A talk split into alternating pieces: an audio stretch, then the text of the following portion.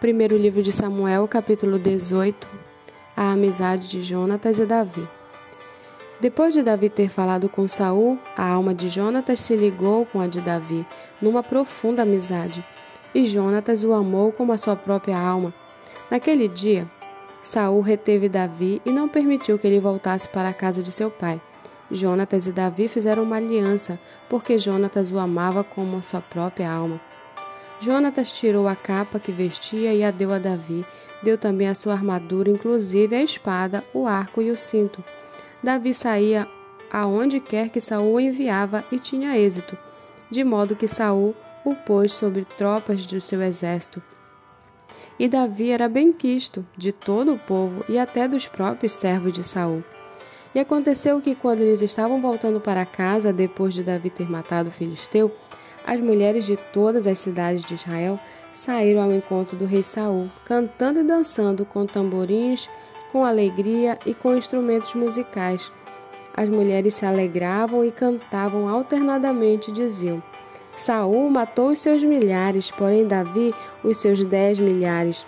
Saul se indignou muito, pois, pois essas palavras lhe desagradaram em extremo.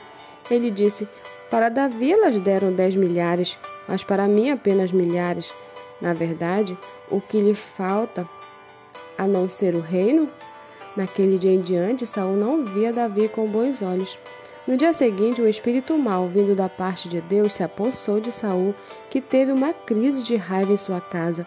Davi, como nos outros dias, dedilhava a harpa. Saul, porém, tinha na mão uma lança, que ele atirou, pensando assim: encravarei Davi na parede. Porém, Davi se desviou dele por duas vezes. Saul tinha medo de Davi, porque o Senhor estava com este e tinha abandonado Saul. Por isso Saul o afastou de si e o pôs por chefe de mil. Davi fazia saídas e entradas militares diante do povo. Davi tinha êxito em todos os seus empreendimentos, pois o Senhor estava com ele. Vendo que Davi tinha êxito, Saul ficou com medo dele. Porém, todo Israel e Judá amavam Davi, porque fazia saídas e entradas militares diante deles. Saúl disse a Davi: Aqui está Merabe, a minha filha mais velha. Eu a darei a você em casamento, com a condição de que você seja um filho valente e trave as batalhas do Senhor. Porque Saul pensava assim: Não seja contra ele a minha mão, e sim a dos filisteus. Mas Davi respondeu a Saul: quem sou eu e quem são os meus parentes, a família de meu pai em Israel, para que eu seja genro do rei? Mas aconteceu que na época em que Merabe, filha de Saul, devia ser dada em casamento a Davi, foi dada por mulher a Adriel, o Meolatita. Mas Mical, a outra filha de Saul, amava Davi. Contaram isso a Saul e isso agradou a ele. Saul pensava assim: eu a darei em casamento a Davi para que ela lhe sirva de armadilha e para que a mão dos filisteus venha a ser contra ele. Por isso Saul disse a Davi: Com esta segunda você será o meu genro.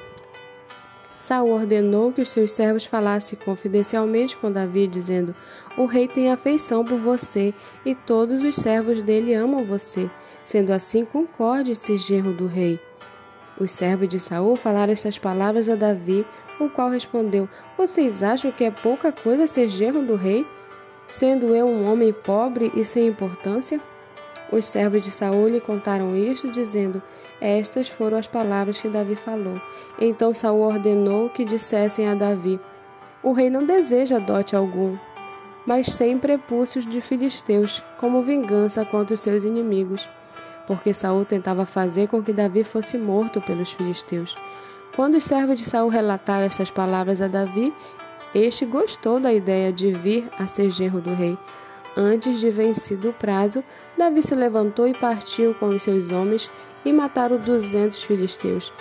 Trouxe os seus prepúcios e os entregou todos ao rei, para que assim se tornasse seu genro. Então Saul lhe deu a sua filha Mical em casamento. Saul viu e reconheceu que o Senhor estava com Davi, e Mical, sua filha de Saul, o amava. Então Saul ficou com mais medo ainda de Davi e continuou e continuamente foi seu inimigo.